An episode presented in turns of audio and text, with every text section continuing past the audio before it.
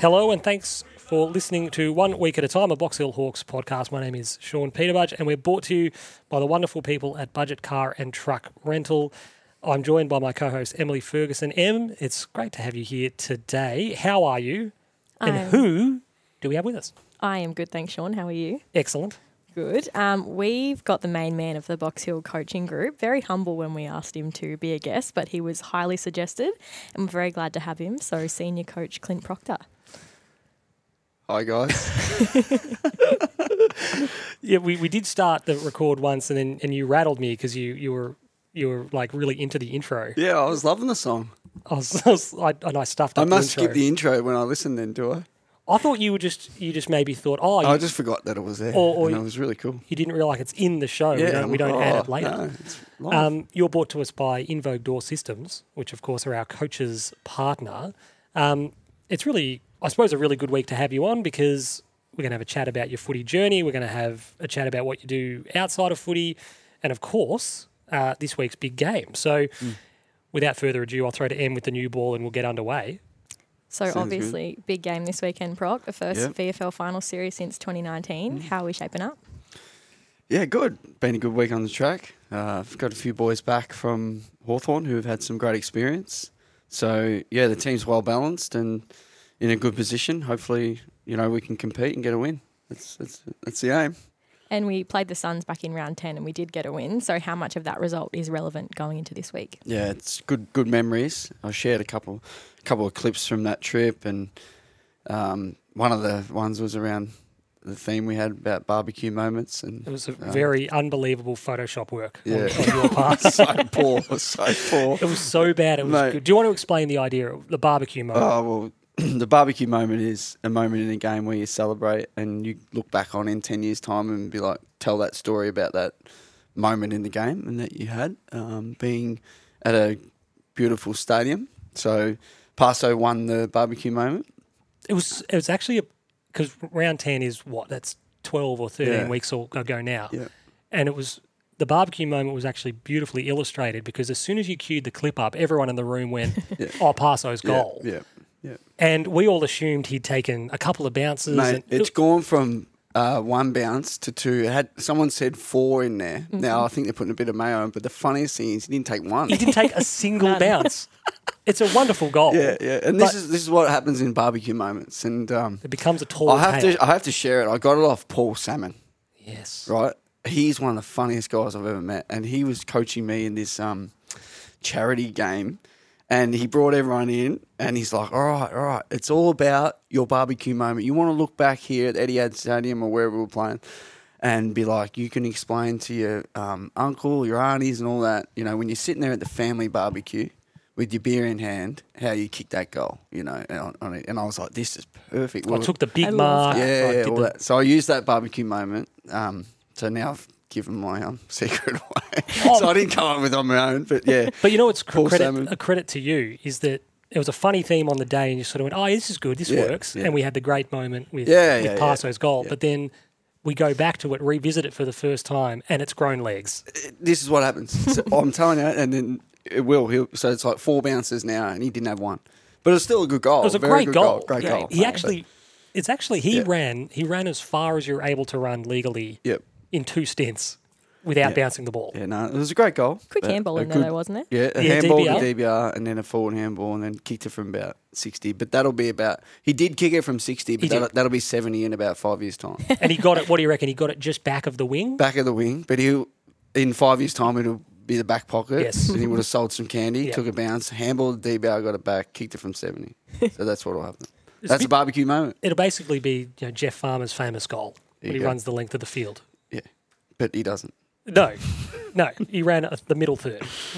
Yeah, no. So that's the theme, and uh, I think it was brought back good memories.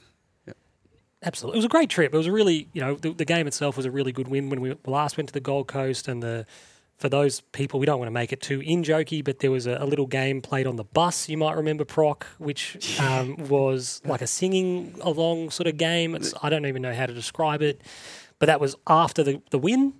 Yeah, it was like youngy, youngy, youngy, or something so like the that. idea I would be- remember youngy, youngy, youngy. The, That's all I well, the idea remember. would be, I would say, you know, proc, proc, and then you would have to say M, M, and Yeah. then you would have to say someone else. The most repetitive game ever, But but somehow it was funny. it was hilarious, and that was on the way back, Yeah. obviously, to the Yeah, after the to- game, yeah.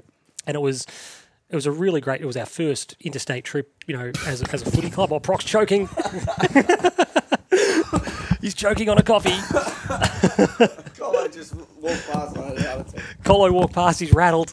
Um, I'm rattled from Colo because but he normally bails me up right now. but it was a, it was a great um, it was a great trip. It was a great. So hopefully, Yeah. I suppose more so than perhaps the on-field stuff is the off-field stuff we can take. Obviously, going up, but Yeah. um, no, wonderful, wonderful ho- uh, result, and fingers crossed it's a case of history repeating. Hopefully, And I'm assuming it's been a good build up this week and you've had some good problems in terms of match committee. Geordie Cunico returned to our lineup last week. Paso rejoins the group this week. A heap of Hawks listed players, Shiels, Jeka, Hartigan, Howe, Blank are all back on deck. So, firstly, how do you juggle those big match committee decisions? We seem to make like five to six changes Yeah. a week. How much of a headache is that for you week to week? probably should have given a bit more of a pump up in the meeting this morning. But I moved past that pretty quickly. But um, uh, it's just the nature of the beast with this role. There's so many moving parts. Um, being you know a feeder into the senior team, so it's always a challenge. But it's around the balance and what's best for the club and the development, and then tying that into winning. So I always try and make sure I have that first front of mind that development is winning. It, it comes hand in hand at this level. So yeah, it's great to have him back. Um, and then you know, just had to have a couple of, well, not difficult conversations because some of the young boys are still learning and developing. And the great thing was at the back end of the year, we are able to get games into a lot of those young blokes in particular and get wins. When you know uh, against Frankston and Geelong in particular, they were huge matches because I knew how important they were to enable us, I guess, some safety, a safety net to get to the finals. Um, and given where Hawthorn were at with regards to packing up a lot of players and putting them in for surgery, it was testament to the development and the young guys to come in and play their roles and do it really well. And it'll give them a really good platform for maybe finals if they get the opportunity or next year. Well, it's Ian mentioned you know five to six changes, and that's sort of we do tend to make you know those four minimum five in, Yeah. in the last couple of weeks, particularly. One week I think we had nine or ten, Yeah, 10. Which was which was unreal. You know, More than half a team. which is phenomenal. Um, it was against Bulldogs. i- is I'll never forget it. Tough we, week. we don't want to talk about that. No. Um, how much of a challenge is that as a match committee, as a coaching group, to have so many moving parts? You know, week to week. You know, I, I actually I sat, I found myself uh, sitting in on a match committee the other week. It was it was jarring and it was interesting. But you'd say, oh, I was just in the room and you said, oh, stay, stick around. Yeah. And I sort of sat there. I, I told Naps later, I, I did, I did, I was paying very close attention, and I thought, on the off chance Proc throws to me with something, Mate. have something ready. I thought there's a 99.9% You, chance. you, can al- you know you can always No, speak but I was like, there's a 99.99% chance he'll obviously go, look, don't don't ask Sean a question here. But if you did, I was You like, were I, I didn't want to be sitting there going, Don't say something "Ah, stupid. I don't know. But it was an interesting insight into, okay, we lose A, B, and C Yeah. because X, Y, and Z have to come back. But it's a factor of you know four, five, six blokes a week, and sometimes you're changing winning formulas. Mm-hmm. You know how how much of a challenge is that for you as a senior coach and for you as a match committee? Yeah, well, I mean, we, we try and play the same way most weeks, so we want to be the same team, same brand. Um, but you have to work with the individual and their strengths as well. So, you know, we have Howe and Shiels in the team at the moment, and all of a sudden we have great stability around there and really good leadership. When they're out of the team, you know, it's really onus on us as senior coaches and um, in particular Youngie to make sure we're communicating a lot um, when there's younger guys in there, if you know what I mean. So there's a, there's always that varying different angles of um, support and where it needs to come from. Um, so, for example, even the last three games I've been down on the bench because I knew we had a young team. Uh, so you know, I just wanted to make sure that I, I was the one that could wear the brunt, and there was no blaming or shifting because we didn't have the leadership on the ground necessarily to deal with those challenges it presents. So I put myself down there knowing that I couldn't see the game the way I normally do, but what I can control is coach the moment and coach discipline and make sure that, you know, every like I was in front taking the bullets. So Sydney And you're you know, visible. Yeah, and I'm like, man, that's my fault. I got that wrong. You know, the players come off, oh, this should happen. No, no, it's my fault. I should have that guy there. And they feel better, Mm. like already, rather than, you know, because mistakes will obviously happen. So, um, yeah, so it's always a ever moving piece. And for us, it's always trying to adapt and help that situation as much as we can, whether it's with coaches playing those roles like I did or Howie and Pup coming in and Mm. providing leadership. So you'd say that buy-in from those senior listed players is quite important for us. huge. The the two of them, um, um, s- I just say they're such professionals, but they're also like great humans. Like they're so good. Um, their buy-in is unbelievable, um, and they've enabled us to, I think, get where we are, uh, along with Ports and Damo, um, Beezer, and, and all the and Ferg and all the guys, Stewie. You know, they've been instrumental as well. But also the Hawthorn leadership and the connection is um, is one of the reasons we're successful. I've said this before. Um, I don't know if I've said it to you, but I'm going to say it to you now. Yeah. To my mind, arguably the most important player in the alignment in 2018 when we last won the flag was Brendan Whitecross. Yep.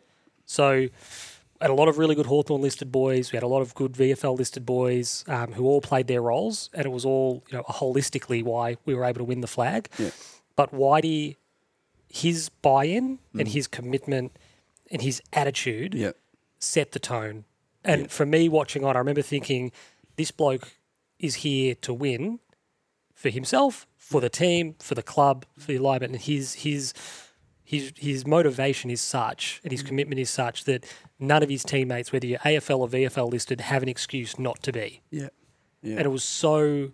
Like it was so important because he'd had the close calls, having Yeah, done his knee yeah. and missed out on the senior flags Great play. but there was this really he was in it and he was in 100% and what it meant was everyone else was as well because if it means so much to this guy well it's got to mean that to me and then that's how you saw it dylan moore was great you know cj came through at that time um, you know mitchy lewis was sort of he was there as well but whitey really set the tone he was really so important and i see a lot of that in shielsy for example Yeah, yeah. He's he's like he has he has every right not to be here. You know, he's a three-time premiership player. Um, played over a couple hundred games. You know, he could easily be sitting back now thinking about his next chapter and what's happening. Um, but here he is fronting up at, you know, a captain's run, Box Hill, Tuesday, Thursday nights, pouring rain, and rolling his sleeves up and, you know, playing for, for the club and the organisation. And it's just, like, it's inspira- I I love him so much for it. Like, and, and so do his teammates, and so does everyone around the club, and uh, speaks volumes about his character. Absolutely. So, just in terms of your coaching broadly, how have you found your uh, first year at the helm of the Box Hill Hawks? How do you look back on the year as an individual?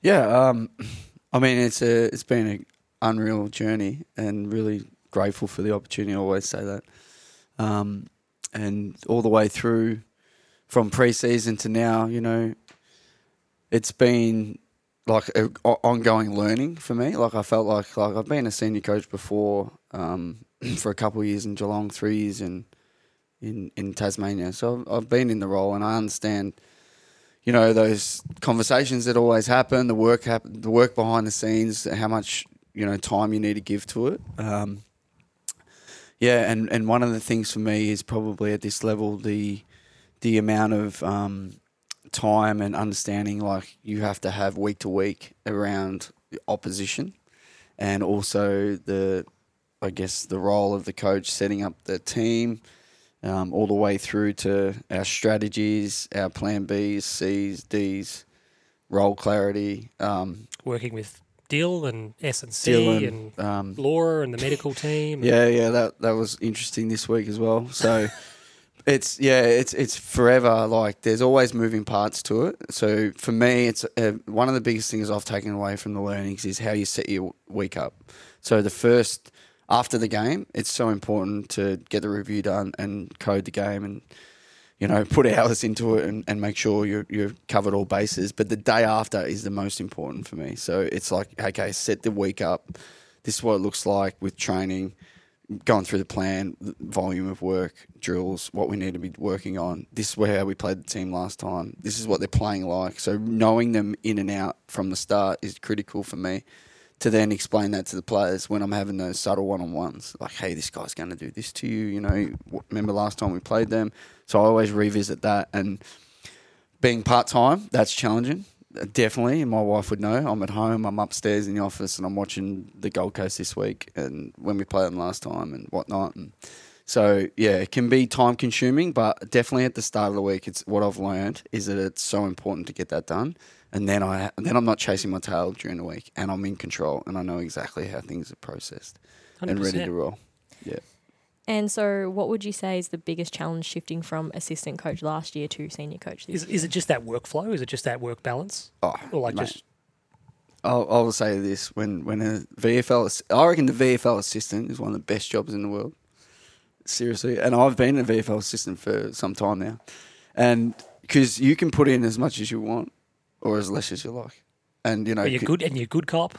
good mate. You win the game, Yep. you're like, oh, I made that move. Yeah, I told Proc, I said push him inside. It's going to help us. You lose the game, I wouldn't have done that. No way. I wouldn't have done that. I move. didn't suggest no, that. I didn't know. I don't know what they were thinking going that. Like, gear down, mate. Come on. Like, you know, or whatever it is. You Yeah. know, so, um, it's the best role ever. And, you know, so, but yeah, like, it's, it's completely different. Like, completely different. The time, like, you know, the conversations from stakeholders, medical, um, high performance, let alone looking after 40 players, development, local games. Yeah. Everything. It's just, yeah. Yeah. It's, yeah, like I said, you can put in whatever you like in regards to the ve- the line role and make it as big as you like or as small as you like. It's up to you and what you and what works for you though best. I remember seeing someone describe mockingly. They said, "Oh, what's the role of a director on a movie?" Yeah. And someone said, "Oh, they just arranged the credits." and it was the, like it was it was this sort of industry in joke of a of a way of kind of like damning with faint praise. Yeah. But then when you actually you, they sort of said no, like it's um, particular on really big movies. They Yeah. said, "Oh, it's an it's an all encompassing every decision." Yeah. big or small, whether you actually care about the outcome or not, you know, what color shirt someone's wearing or Mm. how we setting up this shot or whatever. It goes, it's you every decision Yep. comes across your desk Yep. and there's there's areas where you're thinking, I'm giving up a disproportionate amount of my time for something that is actually relatively small, Yeah. but I still need to make this decision. No, that's right. That's your role. And it's that, Yeah. that funny thing where you go, yeah, it's this all encompassing. You're thinking about it all the time. You're thinking about what are we doing tomorrow? What have we got to get done next week, etc. Who's rooming with who? Oh. Like, there's so many things that, that go to coaching, that control Can and you- what- culture and Can you give us a spoiler proc? So we're on the plane tomorrow. Is Ben Cavarra rooming with Cal Porter again? this is the thing. Like this is see the, as a senior coach, and you think, oh, nothing of it. But if it's going to enable a player to play well, then you've got to set them up for a good, you know, a good environment. And yeah, we'll put them together because if we don't, they'll be rattled. Like it's ridiculous. But but it is what it is. Like you know, and these like even the interstate trips, it's really important to be organised around that. So for me, you know, I send it, and I don't often write in their group chats, but I sent a message out at the start of the week was around, you know, how this is how the week's going to look like. And Harry does all that comms, but I wanted to do it as a senior coach, be like, hey, the box will look like this. Heidi will be running this week because we need Harry in this spot. Um, all the way through to I'll be back up now, Otto will be down. You know, because you don't want to be like throwing things at them that they're not ready for, and like, why has this changed? Things like that. And although it's minor, it, it will add up.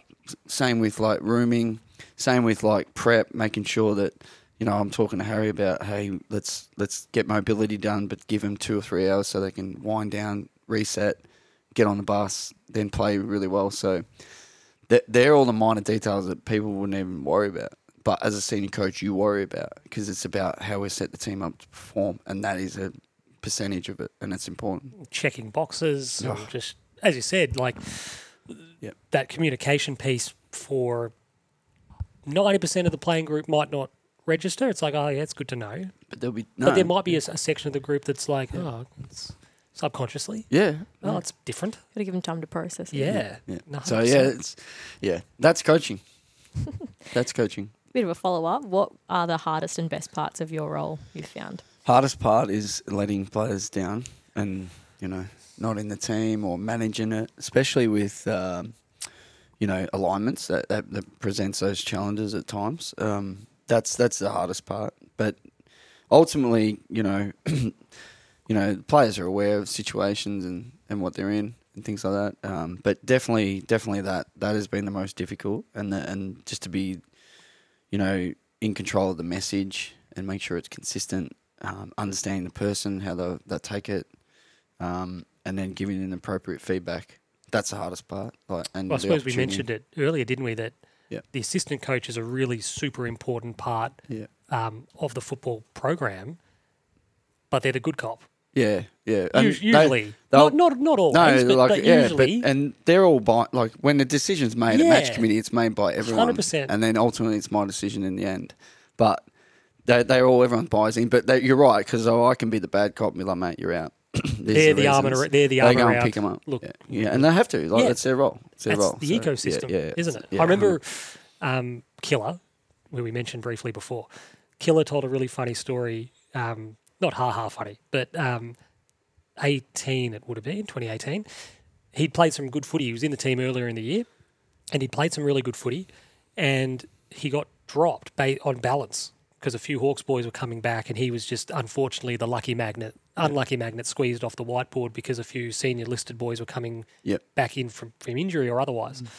And Newey, Chris Newman, shout out, who was coach at the time, went up to him at training one night and said, uh, Got some good news and some bad news.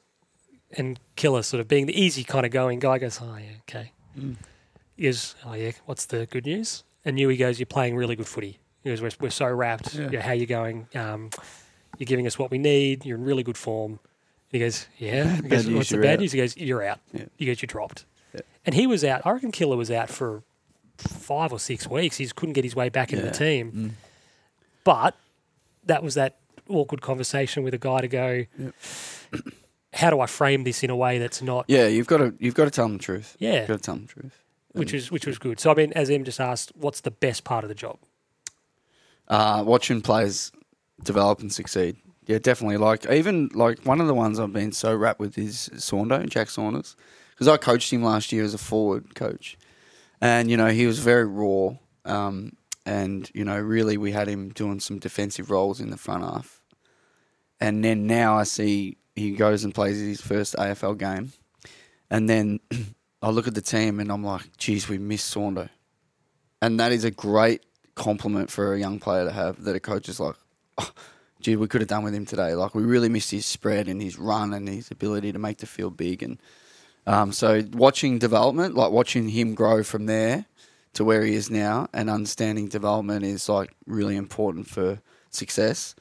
Um, is is one of the best parts of it, and all the way through to, you know, Max Hall, who's going to play in our midfield this weekend, from where he's come from to now um, unbelievable. And we've got like Louis, who's you know ever getting better.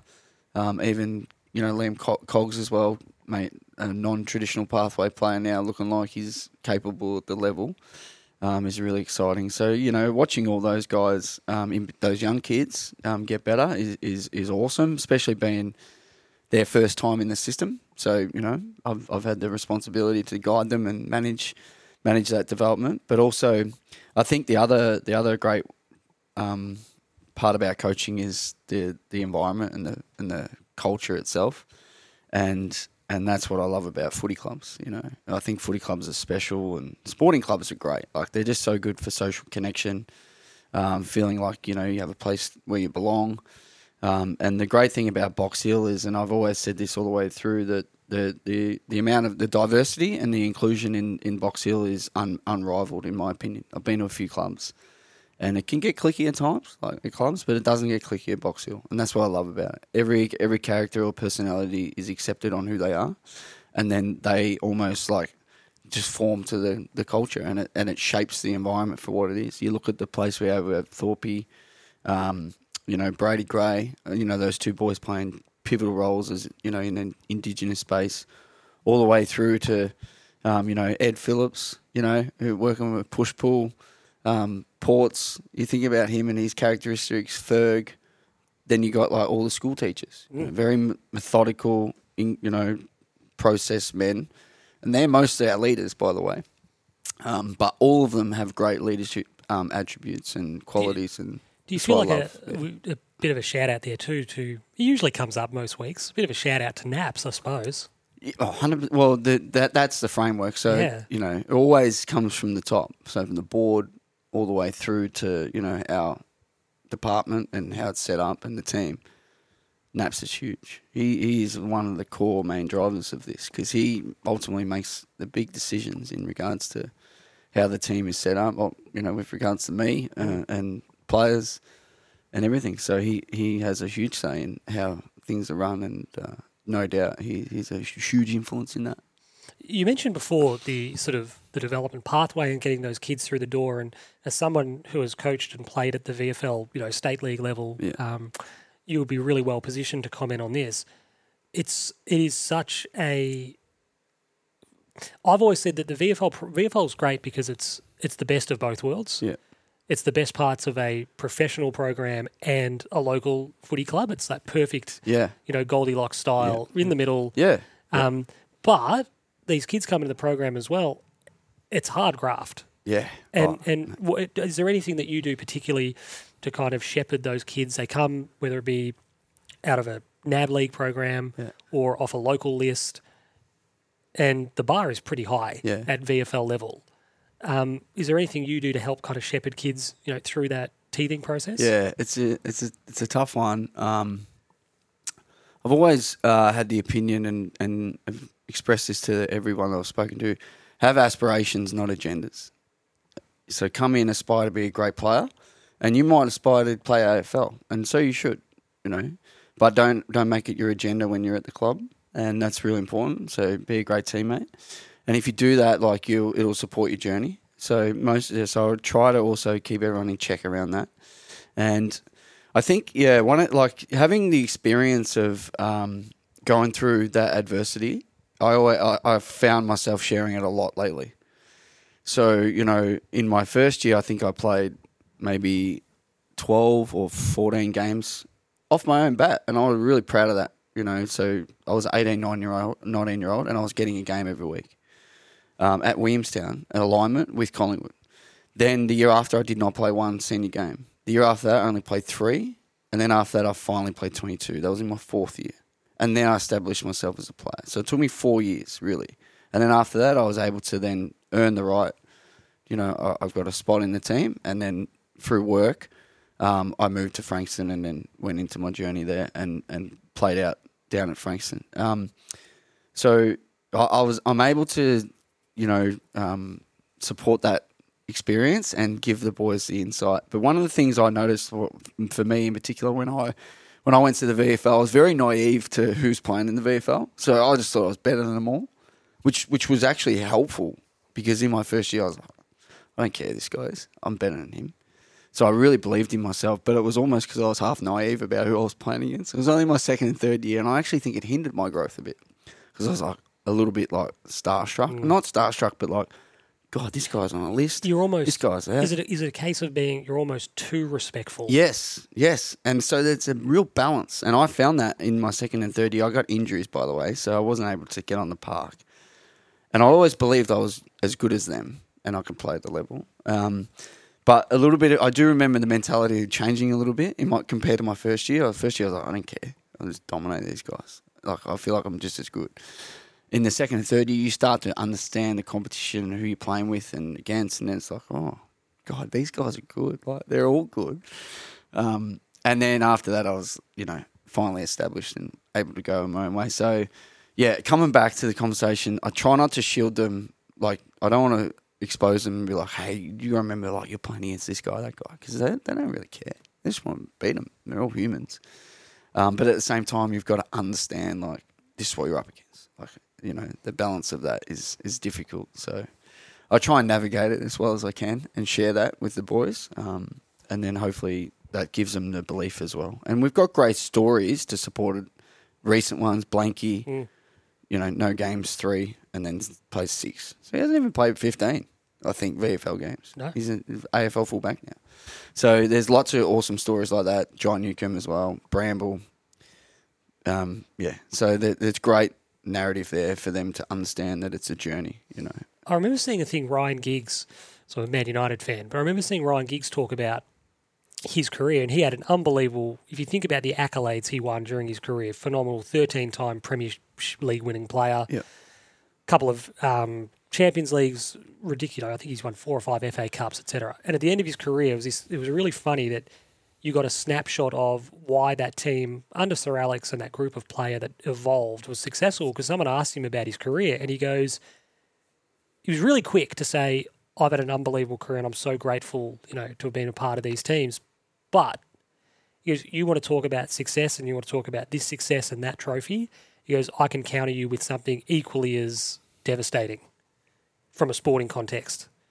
I can counter with, oh, you won the title, whatever." He goes, "Well, I can immediately say I was as low when we lost this." Yeah. He goes, and the feeling was, Yeah. you look at, he goes, I've been so great, you know, so blessed to have the career I have, but don't act like I haven't had Any downtimes? any Oh, downtimes yeah. or any devastating, mm. you know, disappointments. Yeah. Because you all have to, the point he was making was, he goes, you all have to deal with it. Yeah. You don't just look at my trophy cabinet and think, oh, you had an absolute Yeah. Joyride of a career, couldn't have gone. He goes, no, he goes, it was really tough. Yeah. And I think that's what you got to, you know, play as it's hard. Yeah, yeah, yeah. The VFL's hard. Like Oh. it's so difficult, especially the alignments. You know, um, yeah, it's it's it's it's such a unique um, place, but it's such a cool place to be as well. So for any young player now, like you know, it's it's you get to challenge yourself. I always love playing against the best. You know, even though I'm working, slugging it out, um, nine to five, getting the jobs done. And funny enough, I'm still doing the same thing when I'm coaching now. So, you know, and that's that's the story of my career. Like I've just been put through adversity, challenge, and I just I just love it. I love competing as high. I've, I've always aspired to play and coach and do the highest level possible in anything I do. My my parents set me up that way. They never said, you know, go and have it easy and play the lowest grade or whatnot. I've always aspired to do the hi- to go the highest level every time and keep challenging myself, whether that's in coaching, sport, or work, or when anything I do. W- Would you say that sort of ambition you mentioned earlier, and and having those aspirations is really important, but you've also you've also got to be patient. Yeah. You've also got to Yeah. you, you got to be kind of like you don't have to get there tomorrow. No. Whatever the path you're on, it might take time. Just enjoy it. I- Yeah. Enjoy it, get the most out of it. I think I think when I talk about aspirations versus agendas, and I'm happy to share this, I reckon in four or five years ago I had an agenda Mm. to be an AFL coach, and I was a great line coach. And you could ask Cav, um, Schultz, all the boys that I coached at Williamstown under Andy Collins. Then I had an opportunity to um, move into the, you know, uh, I, I think I went went to Carlton for a little bit, and then COVID hit, you know, and then it was like, and then we folded like the Northern Blues, like it was crazy, and I was like literally out of a job, did not have a job. Colo first bloke to ring me is Colo. Um, he's like, come back. I'm like, mate, you got all your coaches, you don't need me. He's like, just come back, come and help. I'm like, okay, I'll just come back. And then after that, I was sort of like, I gave up. With respect, I gave up. I was like, you know what, maybe, maybe, that, and COVID, I think, made everyone think twice about their life. It's like, geez, is that really important? You know what I mean? Like, geez, I could, yeah, like there's a there's a real reality check here around what I do for work, and um, so I just devoted myself to to my job and to my my wife and and what we wanted to achieve, and and I just thought I'll just help help Colo, I'll just help him in mentoring or whatever it is, and then and then it was after that, then then I truly understood, you know, that you can't have an agenda. Yeah, I have to aspire to be a really good person, and I think that was a shift in my coaching. Yeah. I mean, we- we'll actually explore that in a little bit, but I've just got a question here um, about coaching philosophy is what we sort of talk about. And over the last little while, like you would have lived it as a player all throughout your career and then transitioning into the coaching side of things. While there still feels like there's a place for the rah rah of the old days, Yeah. How much more is it about relationships? Um, for me, it's always been about relationships before the rah rah. Yeah, cool. So, um, my work, or what I do for work, is a relationship manager. So, um, I don't think I've really. I think I yelled once at the boys this year was against Coburg. Once, What stage? first quarter. Yep. Oh, that, It makes me angry now. Three, Um, what were we? Three, six, all- three sixteen. Yeah, we end up kicking two goals, seventeen. yeah. Right, but we, we we won the game in the end. But they were being disrespectful to the opposition, to be honest. So, and we were four goals to none down. That's a it's a really good. It's actually an interesting. The Coburg game is an interesting example of, and you see it occasionally, where our boys fought through it and got over the line Yeah. in the end, as the misses sort of mounted up, it became contagious. Yes, and it became yes. no one no one actually wants to have a shot, Yep. or no one wants to be the one to. Yeah. Yeah, it was It's- a, it's that another- was such a tough game to coach, but we found a way through, and then we moved moved on. But yeah, that's that's that's the only time I think of. But relationships, coming back to it, are, are really critical, important. Um, I always believe in seeing the person um, before the game. I think that's really critical. Understanding who they are. Um, I'd like to think a lot of the boys would um, think that I care about them, um, and I genuinely do.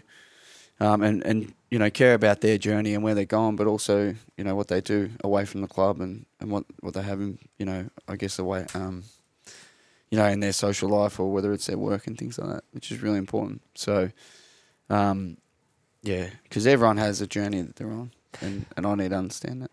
I'd be interested. Just you mentioned you've given sort of one spray. I've, I've I can't remember where I picked this up. I can't remember where I heard this, but there's an urban legend that a coach you've only got two real big sprays a year. Yeah, I haven't used the other one yet. Yeah, you're running out of time. But no, no, well that's the whole point. four more saving it. But that is Saving it. Is is that something? I mean, we don't need to. Be I can't. I, I don't want to play my cards here. They might listen. Come on. we don't want to be so silly as to put a number on it. But is that? Do you, do you see substance in that? That you actually you've only got you can't go ballistic every week. Yeah, but I just just don't think. I think the players know me, Yep. and they'd be like, "What is he doing? This isn't him. Like this is what are you doing, mate?"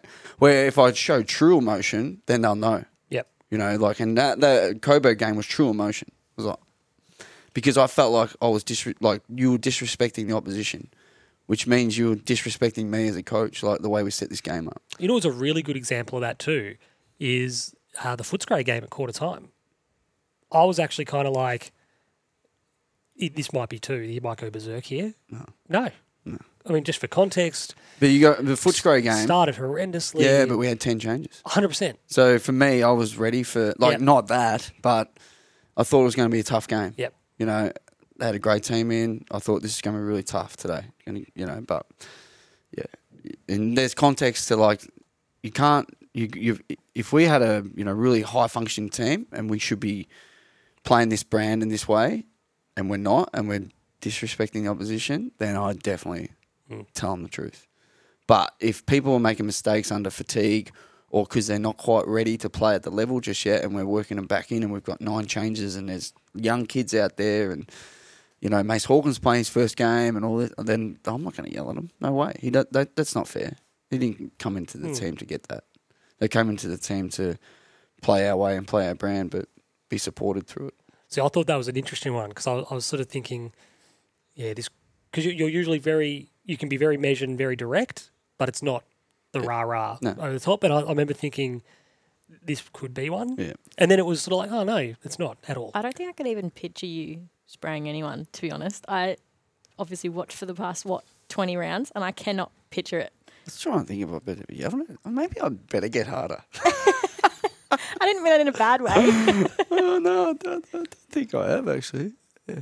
but is there one that stands out in your memory that you've either copped a spray or Oh, yeah. given one Oh, in particular? Copped them, yeah, Yeah. all the time. Is there one in particular? That Yeah, I got one at um, training one night when I was Gippsland Power, and I was playing. I played uh, half back, and I played really well. I was only young; I was like 16, 17. And then I played this training. I was on. I was training. I was playing in the back line. I was playing, on, and I just let this guy dominate me. And then Darren Buick was the coach, and he was so loud and like really high voice. He's like screaming at me. And I was like, wow, jeez, I won't do that again. And then the other one I got was Brett Lovett when I was playing for Frankston. I was playing on the wing and I was running back. And you know, Nick Sautner, Yep, he didn't like Nick Sautner very well. kicked Um, a lot of goals. Kicked a lot of goals. He was running out from full forward. I was running back as a winger, you know, that time.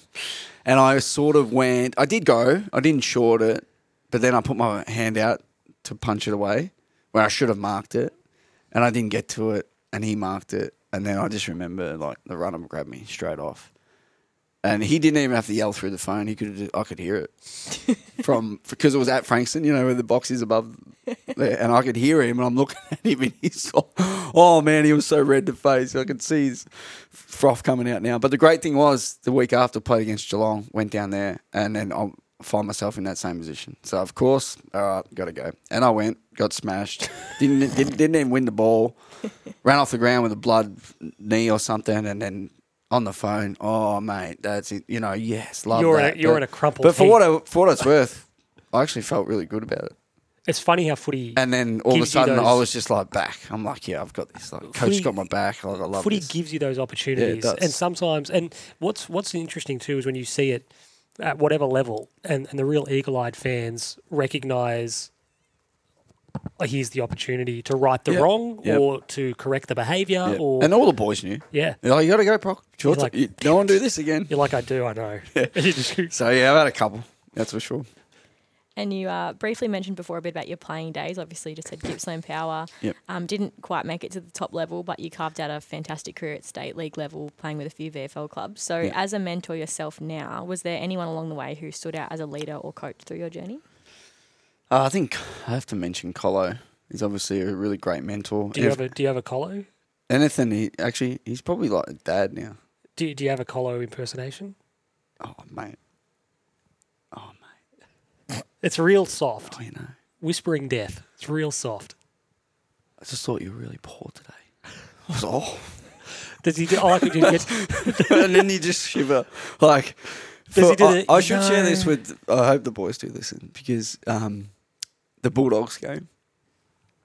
Colo comes up to me, and I'm reviewing the game. It's in the morning.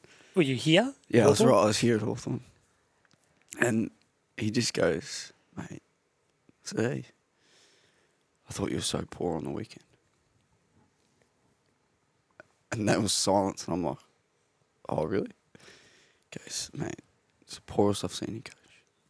Oh. And then he just walked off. I was like, my hands between the head. I'm like, Like, what do I do with that? what am I doing? But you know what the best thing And about then- the, that's the best thing about Colo is there's no am- ambiguity. And then, and then he comes back, and then he's like, you know, you set the team up wrong. You've been doing this all year. You went against all that. And then that's, but for what it's worth, and I shouldn't, I hope not to tell him this, but I have always responded well to like constructive criticism, like Mm. people putting on the line saying, "Mate, this is not good enough." I don't know what it is. My, I tell, ask my wife; she knows.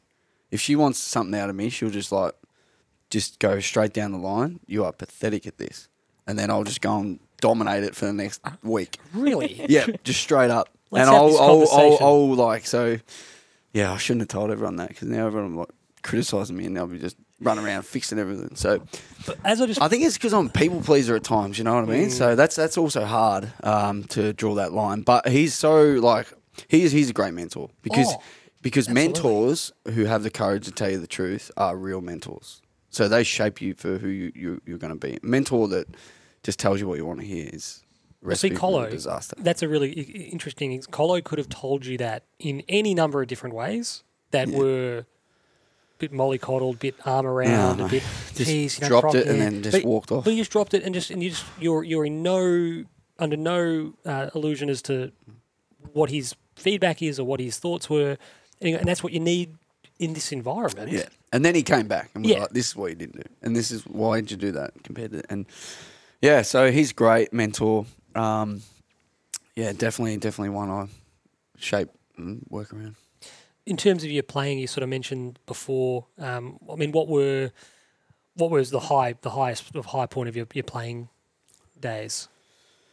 I mean, I definitely uh, my time at Williamstown when I played in the flag there was really cool. Played with some really awesome players, like you know across the board, young guys developing versus um, you know older senior boys as well. So they they were all I don't want to name drop, but yeah, I played with plenty of them. And then across when I went to Frankston, had some really great mates. And then my journey to Tassie was one of the best experiences I've had. I worked with the AFL there, and full time basically in, in a development role, um, working across the northwest in for the Burnie Dockers, and that was really great, and enabled me, I think, you know, to understand landscape of like uh, coaching at a, a, a you know a, a state level. Like so, it was a state league competition, but it was quite um, you know unique in a way because like they had their own paper, they had their own radio, um, all the way. Mate, they live off footy. So like I was on a radio morning every Friday for half an hour, an hour. I had a spot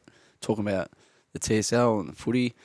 There was always media and articles, press conferences, all the way through to you know setting the team up, traveling down to um, Hobart on a five-hour trip, coming back, organising squads.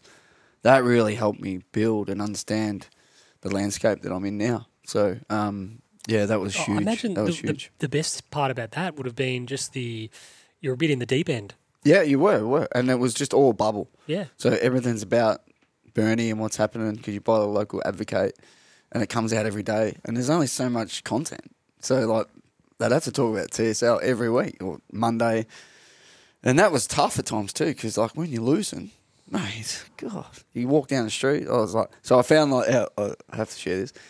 Every time I lost, I went to Macca's and had a coffee, just in the back there, snuck away, read the paper. Not many people at Macca's, you know. Just, when you win, I go to the. I think it was called.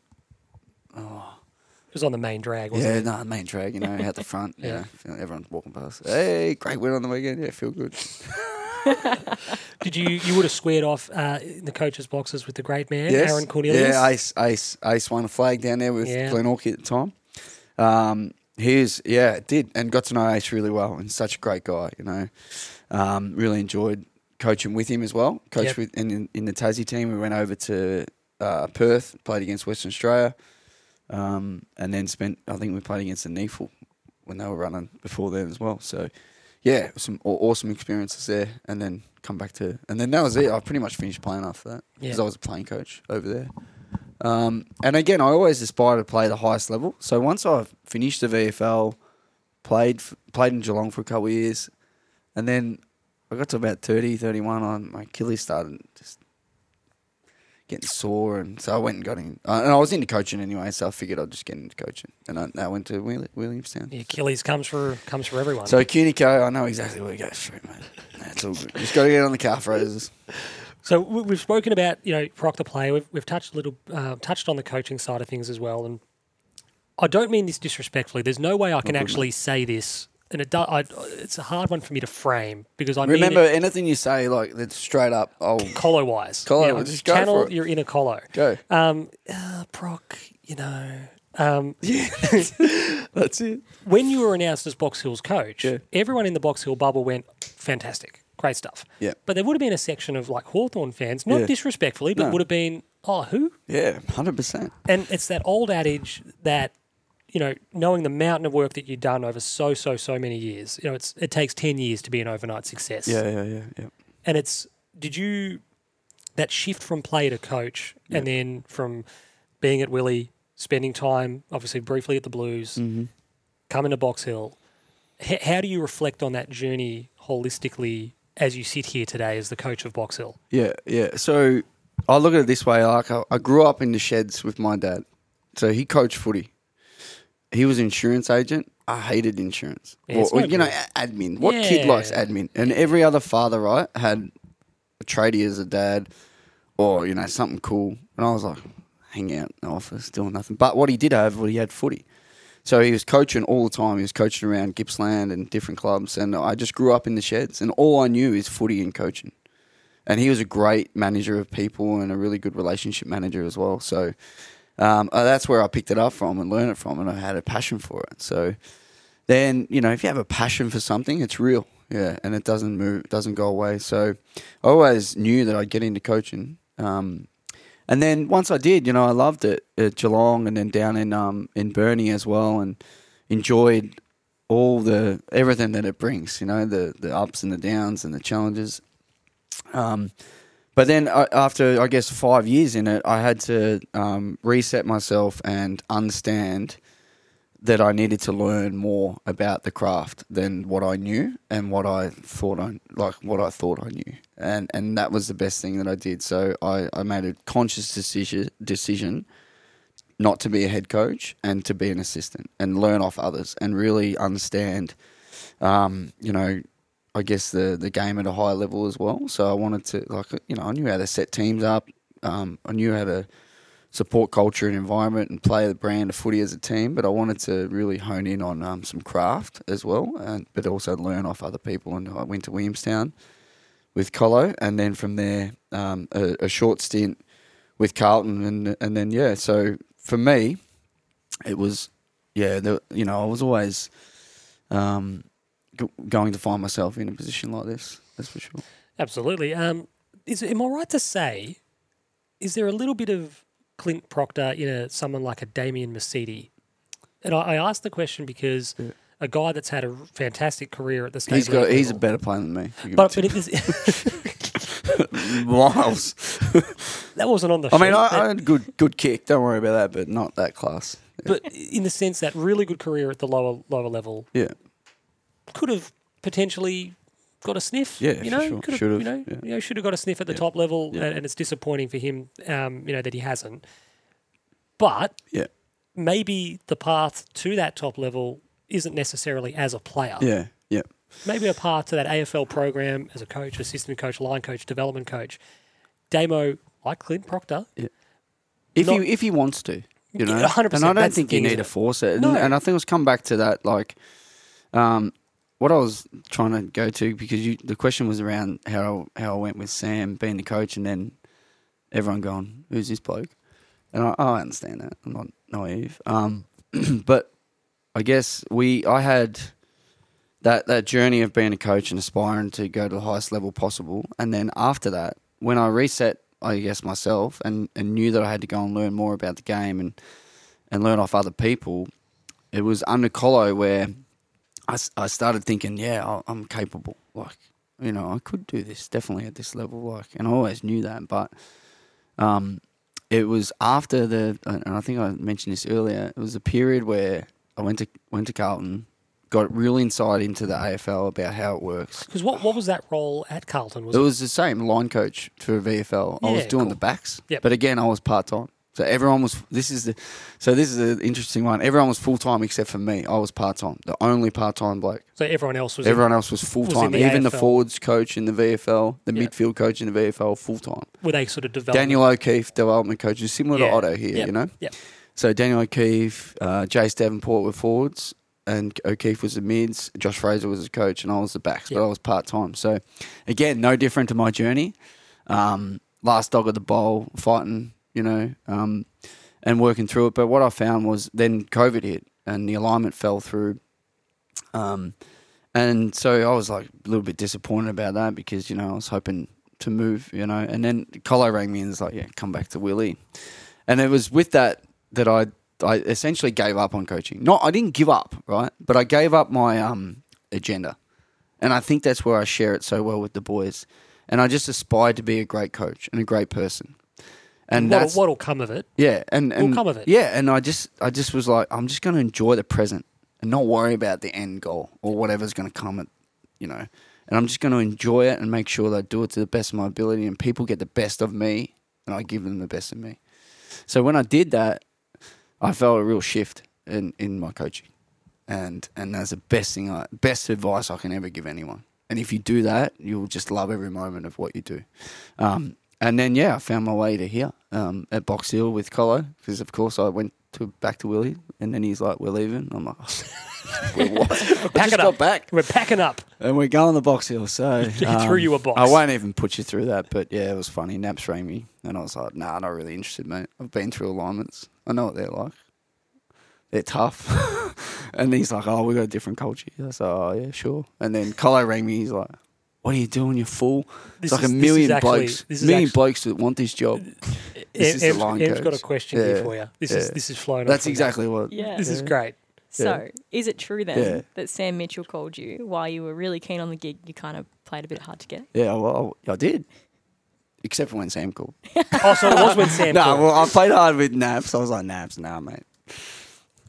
And then Colo rang me, had a go at me, of course. He's like, mate, you're kidding yourself. Like, But what, I, I remember you telling the story. no, but then Sam rang me, and I was like, yeah, all right, yeah, okay, yeah, it sounds pretty good, man. All right, I'll let you know. I didn't, I didn't like lock it in. So yeah, I'm, I'm in. I was like, yeah, I like it. Okay. But when you hung up the phone, were you like, oh, "I'm in"? but I'll just wait. That was Yeah, Sam sort of Mitchell. like. And th- so I hung up the phone, and then Kirsty is like, "Who's that?" I was like, "Oh, Sam Mitchell." And She's like, "Sam Mitchell? The Sam Mitchell. What do you want?" And I'm like, "Oh, they want me to coach the forwards." And she's like, "What are you thinking? You gonna do it?" I'm like, "I don't know. You know, like things are going so well for us now. Like I feel like I'm so happy. Everything's good. Like I got my work. I got my app. Like, I'm busy. Like, do I need like do?" do He's, she's like, well, it seems pretty good. Like, you know, Sam Mitchell rings you, the general manager rings you, Colo rings you. So was it the Colo phone call where you were like, not interested, Colo? Yeah. and and he's like, And he's what like, no. So I was like, mate, you know, I, I really took in what you said, Colo, and you know, uh, I've really learned so much off you, and I'm not going to do things just because they're the, you should do it. I'm going to do it for the right reasons. Like I want to feel it, and then he was like trying to wheel me around, wheel me around, and, and then he's like, mate, you're going to do it, right? So it just it's it's a great job, you know. Just be ready for the calls, okay? And then I think it's when I told Naps that because Naps rings Colo back on, mate, he's not keen. And then Colo must have just went, he, he's keen. He's, You know what this is he's like? in. He's You know- in. This is like the Geordie Cunico conversation Yeah. with Colo, where Colo actually knows what you want before you know Yeah, it. that, well, that's he's a genius at that. So. Geordie, of course, was he Yeah. said, "I don't know if you want this," and Geordie was like, "You might be right." Right. Yeah. So anyway, in a long story short, it's uh yeah, there was a bit of to and from, but eventually I got here and best decision I ever made. That's for sure. Absolutely. Uh, next one for you, Em. What have you got for us? Uh, so part of your role here at Box Hill sees you spending plenty of time embedded with Hawthorn as well. So how good is that experience and what does that part of your role entail? Yeah, it's cool. Uh, so early in the week, definitely here Monday or a Tuesday, you know, reviewing the game with the, the boys that played on the weekend. Um, and then yeah, individual reviews as well. So going through some clips with them. I normally um, look after the older boys. So Otto and Colo have their um, their their wings program and their groups, their men- mentees that they look after. So I, I sort of get the older blokes, um, whether it's Howie, Pup, maybe Maxi Lynch at times. All those guys will, will come through myself and just show them some clips and um, give them, you know, I, I, and I always understand too, you know, especially talking to those boys, um, the experiences they've had at the the level. It's just around the the subtleties of you know improvement, um, and just to show them the appropriate clips that's going to enable us to play well as a team as well. So um, yeah, that's pretty much my role here early in the week, and then normally um, come back come back in later during the week and basically um, work through the team. We'll look at you know the main training session, supporting Sam and all the coaches through that. Um, the great thing about Hawthorn is I can I spent for what it's worth. Um, I took a month off work and I finished the year here basically full time. So the boys would, and I've got my own little. You know, like there's, there's, the great thing about Hawthorn and Box Hill is the relationship they have. So I have a you know my own desk and that that I can work off. So I was able to take work off and finish the season, the home and away season in here full time um, which is you know just unbel- was unbelievable experience and really good for me to give that time and then understand um, you know essentially what it all takes as well. So um, Hawthorn have been you know instrumental in, in helping Box Hill and, and myself as a coach. Does um so D- Damo comes in? Is he uh, one day a week? Yeah, Is he, so Damo and DMAC always come in as well. Yes. uh, uh, pop in, um, and again, it's like it's more around your schedule. They understand we got work and um, different priorities, competing priorities, and things like that. So, um, yeah, it's definitely around like their schedule and how how, how everything fits. excellent.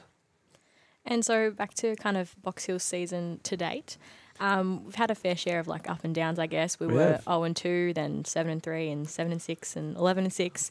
Some fantastic runs in there, but as well as some leaner patches. How does, as a coach, how did you navigate those peaks and the lower points? I'll tell you what, I've been through every emotion this year. Right, zero and two, and I'm like, what am I doing? Because we are Like- terrible. like zero and two, like you know, lose the first game by like one point, You you know, we lost the first game by. We lost the first game by like Three 10, seconds. ten seconds or something. Like. Like it wasn't even points. It was like we lost the, the game by seconds. And then Carlton after that, we get all these injuries, and we got, you know, we had boys finish not not finishing the game because of Yeah. restricted times and things like that. So that was a good learning. Um, and then yeah, geez, it was. Then we had a good run, didn't we? We were five. And then we were like, we're amazing. yeah, and then you get all these injuries, and then things bad change. again. We're bad again.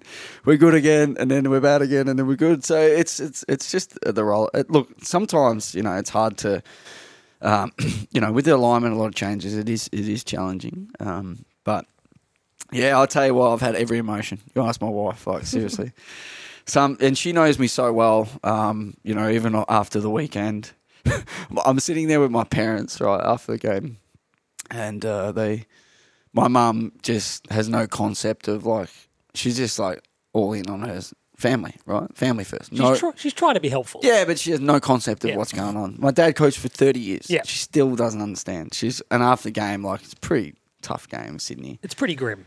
Pretty grim, and you know I've had to put the face on and all that, and that's just part of the role. And then, and then basically she's like, "All right, we'll come back to your house and we'll have dinner." And I'm like, "No, you're not doing that. You are not coming back." Like, I'm going to the go. last- and, I'm going to go and like sulk. th- the last thing is I need to be talking to my parents about this game or anything. I just want nothing. Like, and then so she's like, and then my dad's like, "We're, we're not going." Like he knows. He's, he's all right. All right. I'll talk to you. He's like, okay. Take care. Bye. Thanks for coming. And then my wife rings me, and because she's where and now how's this for everything that's compounded? She, she's pregnant at the moment. She's thirty weeks pregnant, but she's on bed rest, so she's had to stay. We've had to live with the in laws. So I'm at the in laws right now. Now I've got her home two or three k away. But because she's on bed rest, like she literally needs a servant, and I can't do that because I'm working. So she rings me and she's like, "Pick me up. We'll go home." I'm like, "Thank you, thank you, thank you very much. Yes, because I need space. Like, like I can't be dealing with her parents saying what happened on the weekend. We watched all every and and, her- and her dad was there, and oh, it's like, oh my god. So The last so thing you that's- wanna do That's that's the role, and that's She the just role knew. she knew. So I was like, yeah, God, she gets it. She knows. She knows me well. On to better news, I suppose. Uh, really exciting day for the footy club on this past Friday. We had four players nominated in the VFL Team of the Year, of course. As a coach, as a playing group, as a footy club, you know how proud are we of Cav and Ferg, Ports, and Damo? Yeah, huge. I think um, testament to all those four, those four guys and the seasons they've had. Um, yeah, and it's just so great, isn't it? Hopefully, you know they all get in, but if they don't, you know, so be it. Um, but to be to be in that forty is a, is a really great effort, especially including all the AFL players as well now. So to have four um, is Which I think is a good brilliant. change. Yeah, I think it, it needed to happen too. Yeah. I don't know if there's a criteria. Games Was there a played, dis- maybe? dis- or- I think probably one of the things that, it, that I don't know if I'm allowed to say this. They should have a disclaimer in there explaining what that is. So it's like, Mm. hey, 15 games or 12 games, whatever it is. Um, He's a qualification. because I saw Amadi in there, and he's like, man, I'm really big raps on him. Hawthorn should get him. Um, he's great. Um, but like they've got, yeah, there's there's because I thought it was interesting because I'm looking at Howie, and he's probably played half the year, and he's like Yeah, one of the best players in the comp. Yeah. You know, um, but there might be. A, Maybe there might- I, I yeah. Mm. reckon there's a criteria that has to be like 12 or 14 games, maybe. So anyway, um, but great for the boys. Um, really wrapped. Like I think we knew Cav, Ferg, you know, such great goalkickers and have awesome years. Damo ever reliable. Yeah.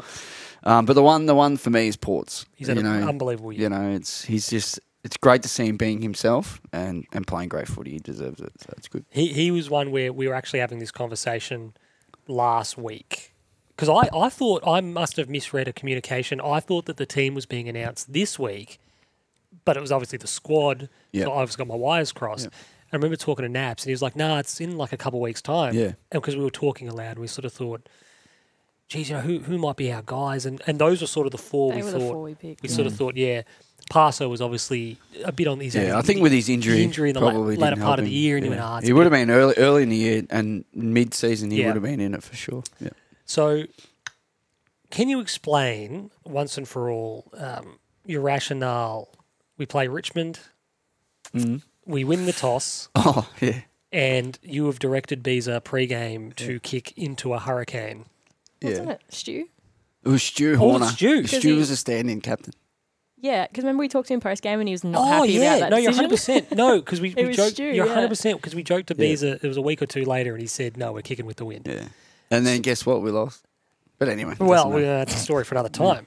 Um, there is absolutely no judgment on my part because Yeah. I love when coaches have a bit of Malcolm Blight mad scientist about them, yeah, which it's a bit.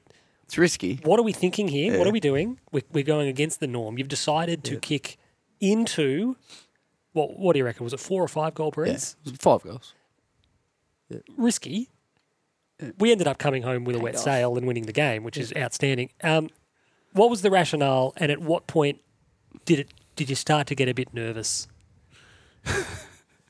Yeah, if you ask Youngie, I was nervous from the start, but because it was the first time I've done it, and um, but look, it wasn't something I just thought of off the cuff. I just felt like like we were a really strong finishing team. Try not to give too much away. to Gold Coast listen to this stuff, Very big Um, Gold Coast. but uh, like we're just uh, such a and one of the mate, Ferg kicks always goals in the second half, and stats don't lie. Like again, they don't lie. No. Stats don't lie. So I'm looking at the team, the way we score, um, and also you know the games themselves. Like they're always hot early contests. It's very hard to um, kick goals like. Uh, you know, with, with space, with time and space, like you have to really earn them. And I just felt like that if we could just get into the fight, restrict their scoring, maybe score one into it, that that it would give us the confidence that the game, like we're managing the game now. So we own the game because we set it up this way. So the mentality of the players, and again, this is where I probably my point of difference as a coach is like manage the message and understand the mentality of like how we're going. So it's like all like we, we so we felt in control the whole game, even though the score wasn't with us. So My message was simple: Hey, this is exactly where we want them. This is exactly how we planned it. Everything is going perfect. Now you just got to finish it. So for me, it was around the messaging and the story of the game and how we're going to navigate it, um, and then understanding the strengths and weaknesses of the team and how we can can get it done. And that was the reason for it. I always like whether we're kicking with it or into it. I always like kicking to the scoreboard end in the last quarter. Yeah, I, don't, I, I have no idea why Because we it- can see better from where we Well, it's generally the end of the ground we're at. But um, there's just something about kicking the scoreboard end in the last quarter is, and different teams have different things all over the world, attacking one end in one half Yeah, or yeah. or the like. But I, I, I did think when the teams went and lined up, I'm, I was sort of going, that's not what I expected. They've, They're not going to the right ends Yeah. unless we're flipping the Well, we magnets. and then it just become the norm. no, absolutely. So I think we won another two or three and went into them, and and all games ended up in a positive result. Fortunately, um, in that Richmond game, Ports uh, kicked a goal after 12 seconds or whatever it was in the fourth First quarter, bounce, yeah. uh, right from the first bounce, which sort of, in the best possible way, not just there's no bad time to kick a goal, No, no, but no. it just completely settled. We were coming from behind, so we need to do the scoring, and you went, we've got one after 12 seconds. Yeah. Perfect. This is the perfect start, Yeah. and now we're off.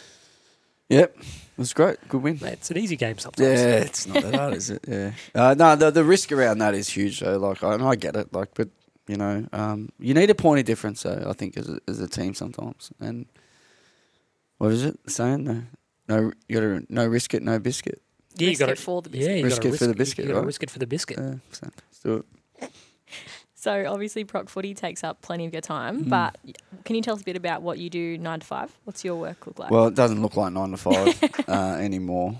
Uh, I work in health promotion, so to the normal punter out there, it's it's working, developing policies and frameworks. How boring is that?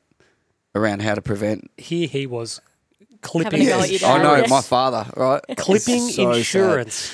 policies and procedures around health, I guess, prevention.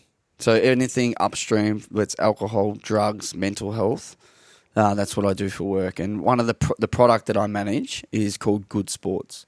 So Good Sports has been around for 20 years. It's funded by the Al- Alcohol and Drug Foundation. It's um, initiative through, I guess, uh, the Australian government, um, and it's all around risky behaviour in sporting clubs at community level. So the work I, so again, I started from the ground, worked all the way up, and now I'm the national manager of that program. There's about ten thousand clubs in the program, um, and they all have like a platform, a portal that they work off. Where they get their policies and they implement them. So anything from if you think of a local sporting club, they'll have a liquor license, right?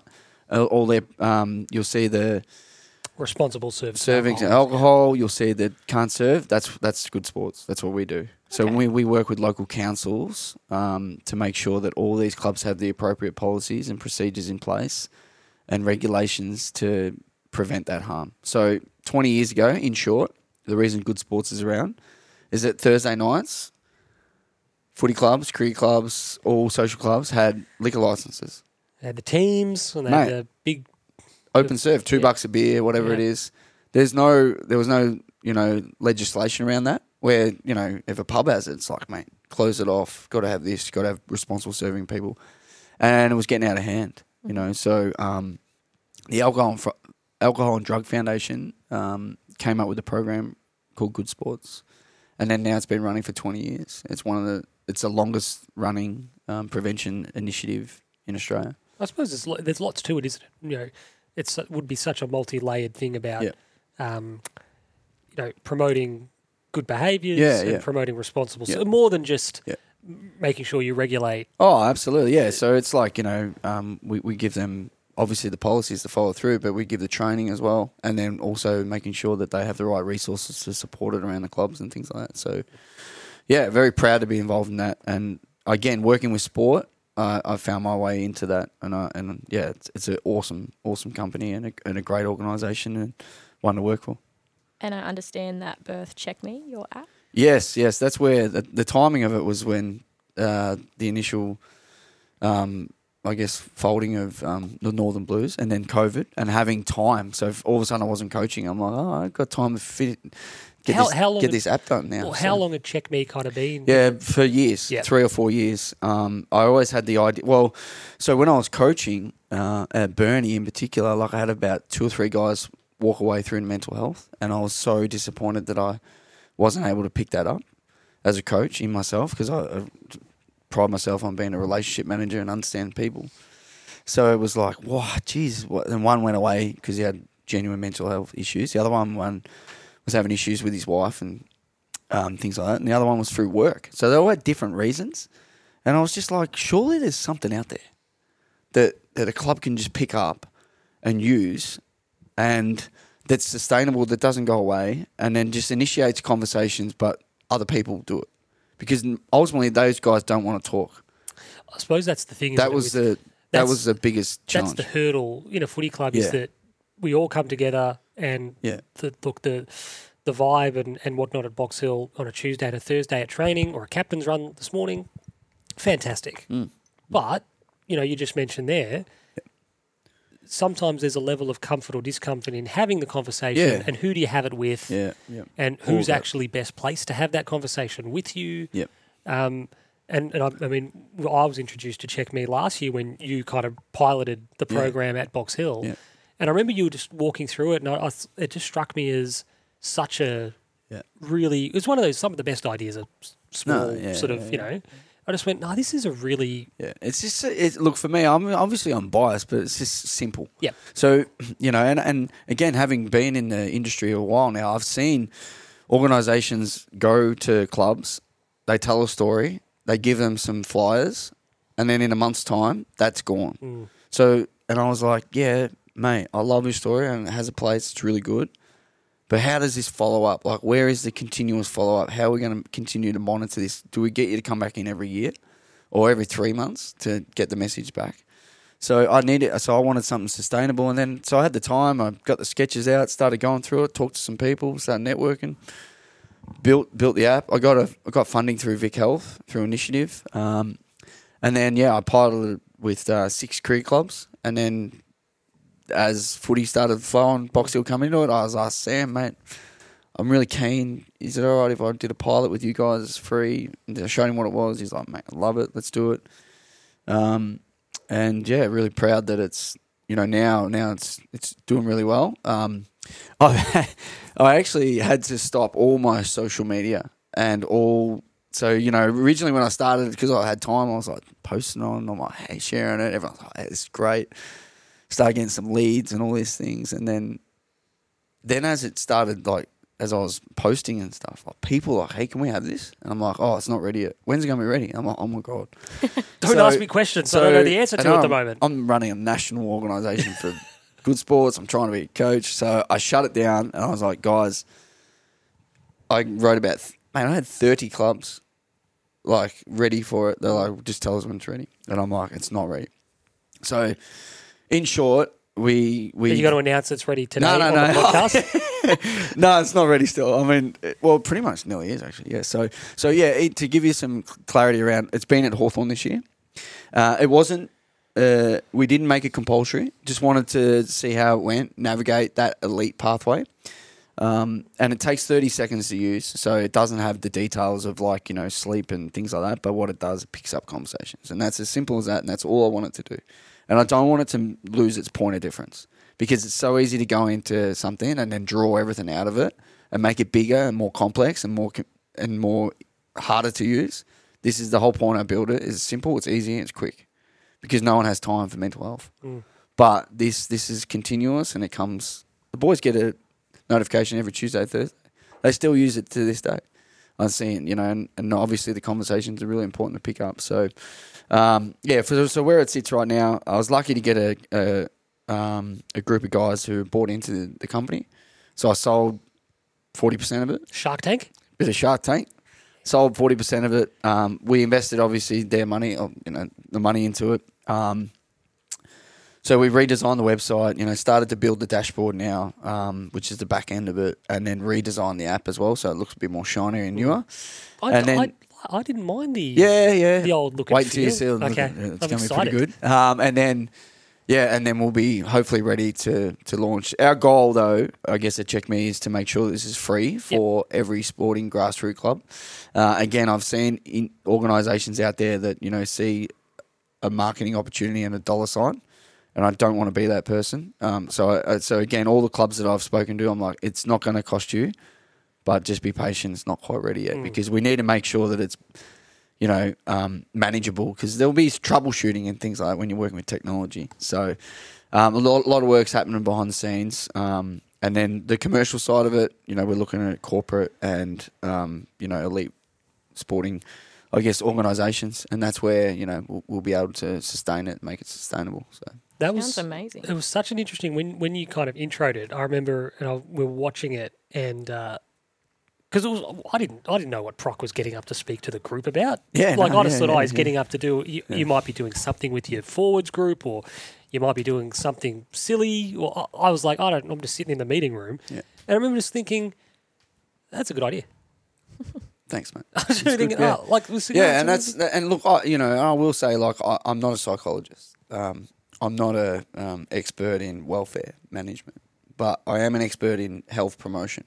So this is promoting conversations and opportunities to connect. Um, so that's where my skill set does lay. And then what the app then does is ul- ul- ultimately initiates those conversations with those professionals, which is really important because they're the guys that know the expertise. the biggest thing is the stigma of having the conversation. How does that first step actually occur? Yeah. And in these environments, um, sporting environments, very traditionally um, masculine environments, Yeah. Mm. you know, there can be some shuttered emotions and some, I don't feel comfortable having a conversation about whatever the situation might be. And once you actually start having those conversations, I think you find that you know people are really prepared to listen, and if they can't help themselves, um, are really you know prepared to follow that up with you and help you get uh, whatever help it might need. Yeah, absolutely. That's good. And we can't really talk about this aspect of your life without bringing up Geordie Cunico and Jimmy O'Connor. Jordy. So they Jimmy- both work with you. Yeah, yeah, yeah. So I got a, so they work at the Alcohol and Drug Foundation for the Good Sports program that I work on. So they're they're project assistants, I believe they are. They were PSAs. Um, they're they're awesome. They fit so well into the organisation, the company. So yeah, we like every year. There's always some support roles. Um, those those guys' jobs are calling clubs, um, you know, working off Salesforce and and making sure that they're um, following through with their. They work with different states and uh, and everything like that. So they do a great job, those two boys, and uh, they fit in really well. So yeah, we're always looking for um, support. So anyone else out there after a job, we're actually looking for someone now. So yeah, Shout out if anyone Shout wants. out if anyone wants to join. Jo- I actually said to the two of them, "This is no. Uh, it might have been yesterday. Actually, I was like, all right. So we need because we someone's moved on, and it's like, okay, we need to bring someone in, and we don't like to um, advertise because we just get inundated with like thousands, and it just takes forever. Yeah, how do so I'd rather just go like back house. You know, let's find, and that's how the Box Hill boys get in because they're.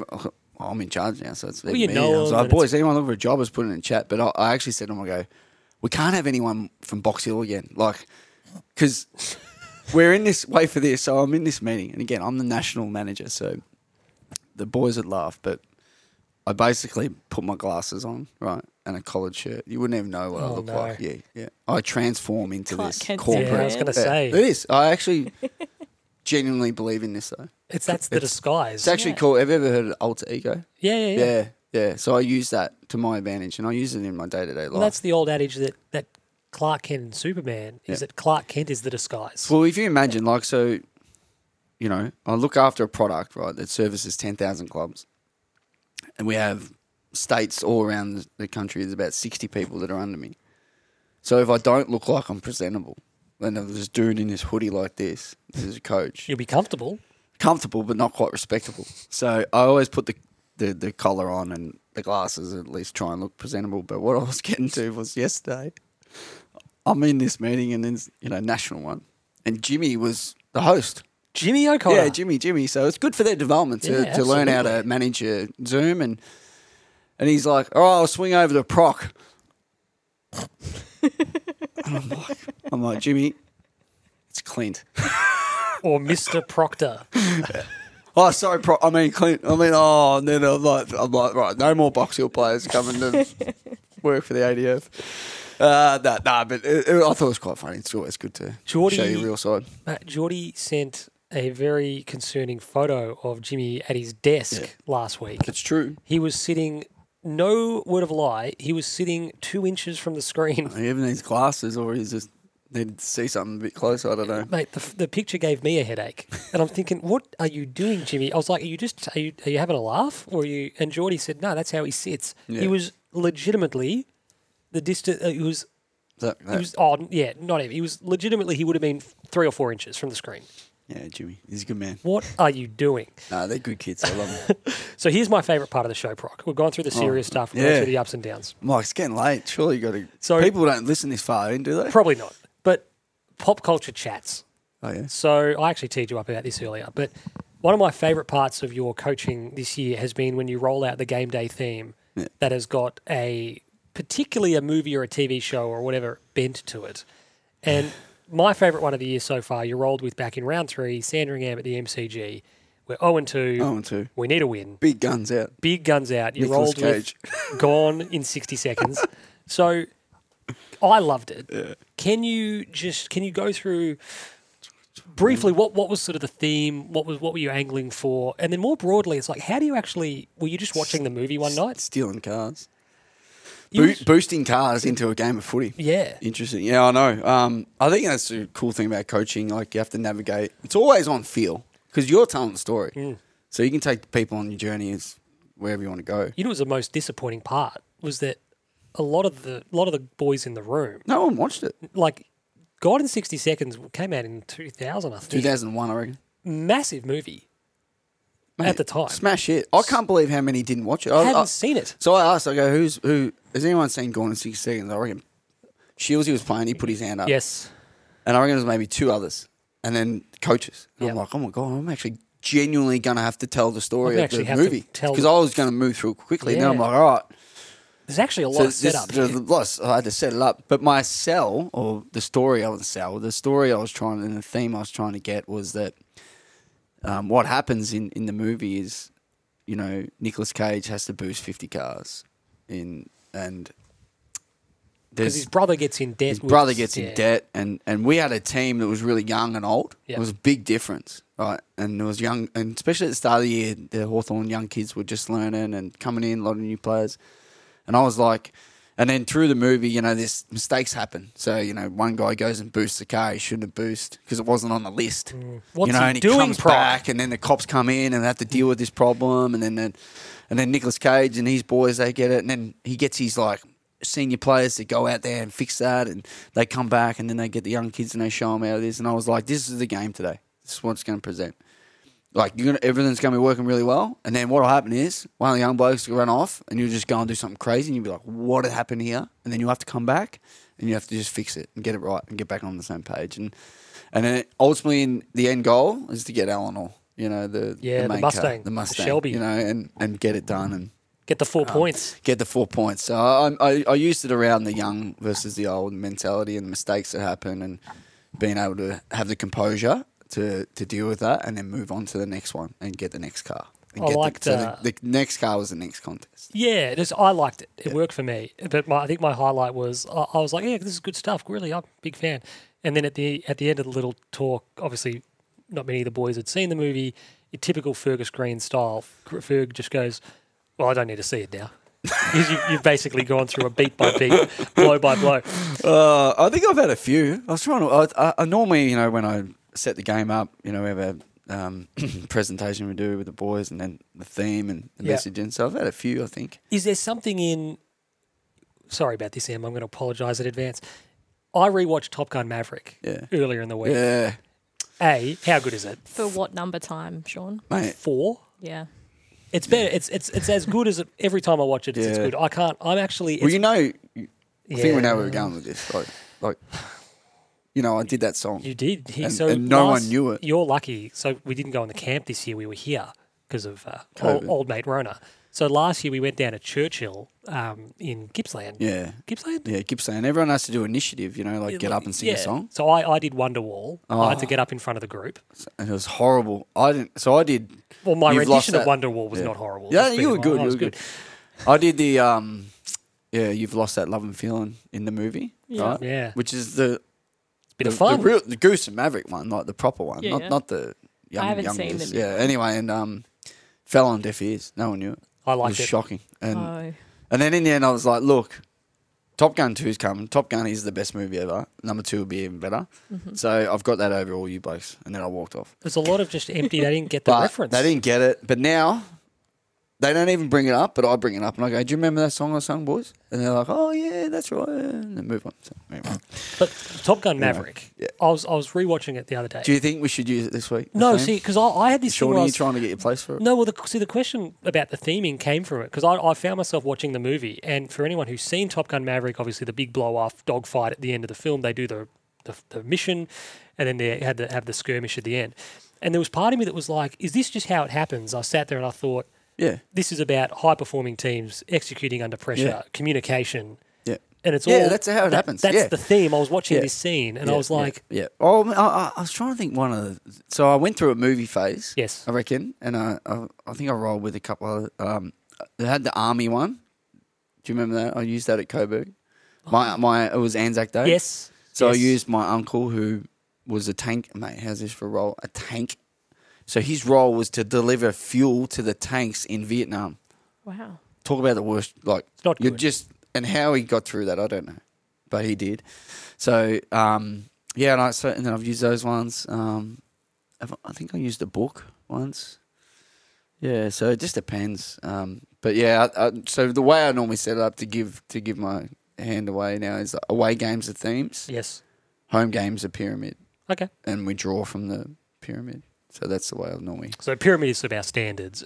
Yeah, it might be, but it might be about effort. Yes. Might be about execution or Yeah. love or whatever. It is. I'll give a pyramid away, but Top Gun ticks there, all of those so- boxes. yeah, by it the does, way. it does. But away games are themes. At Miramar, they've got that a pyramid on the wall. So Top Gun could be a chance this week, but there will be a theme this week, and it's a final. So um, I, I last time up there, I used the barbecue moment, Yes.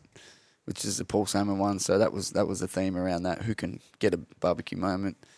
Yeah, but I think I think we'll have to muster one of the better ones up, do I some agree, research. I agree. I- just closing on Top Gun. Rewatching it, I had this feeling. I was like, this film. I think I said this to Em. I was like, this film. It's not the best movie ever made, but it's what's best about watching movies. Yeah, yeah. All the emotions. All the emotion, the spectacle's outstanding, the action's outstanding. You got a hero to cheer for. They win the day. Yeah. It- It's rousing. It's everything. It's technically brilliant. Yeah. It's so. It. I, I'll tell you what. I watched the Nick Cage one last night. Oh, which one? Captain Corelli's mandolin. No, the new the new Nick Cage movie. Have you seen it? Oh, the, um, the unbearable weight of. I am Nick massive, Cage or massive, something. No, yeah, yeah. The, the What is he? unbearable, the unbearable weight of massive talent. I don't know what it is. It just says Nicolas Cage. It's about him being an actor, getting kidnapped and all Yeah, that he's stuff. I got a- actually liked it. It was quite he- good. Yeah, he plays like a version of himself Yeah, who has to knock off Yeah, this bad guy. yeah, it's crazy. It's- but it's, it's- not bad. It's it's okay.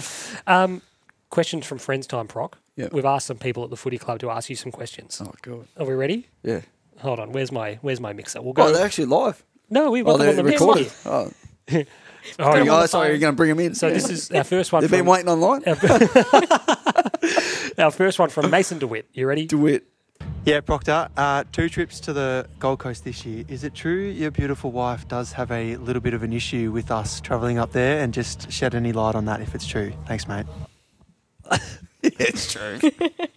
oh, I can't say it here. You probably can't use her terminology.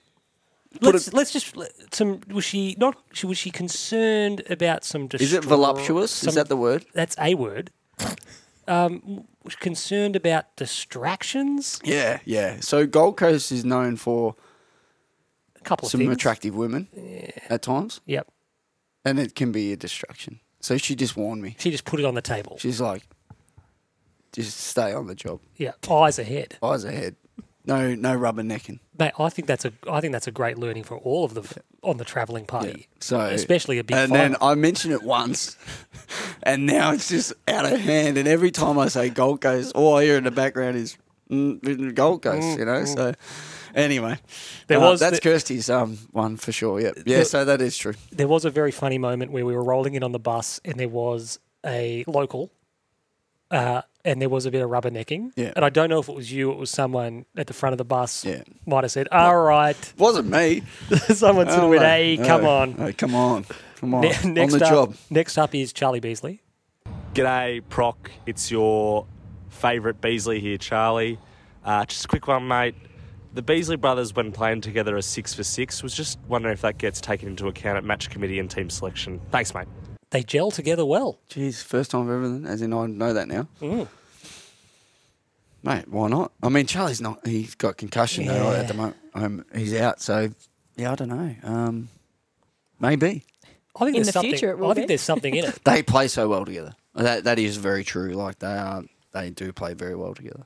Yeah, I can give him that. That's for sure. All right, well, we'll look forward to But it's seeing not something that I've considered though in the stats. the great man Brady Gray's got a question for you. Yeah, Who's a better bloke out of me and my dad? his dad. Oh,